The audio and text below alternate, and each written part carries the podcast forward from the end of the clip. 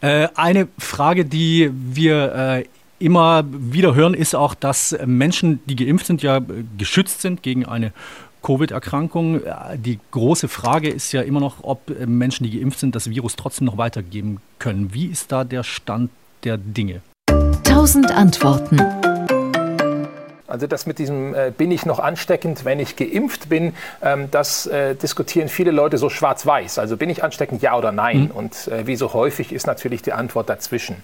Ähm, es wird nicht so sein, dass alle Geimpfte überhaupt nicht mehr ansteckend sind. Äh, was wahrscheinlich passieren wird, ist, ähm, dass einige Leute, ähm, äh, obwohl sie geimpft sind, äh, das Virus immer noch aufnehmen können, wenn sie das Virus dann einatmen, dass sich einige Zellen bei ihnen infizieren, dass sich das Virus noch etwas vermehrt.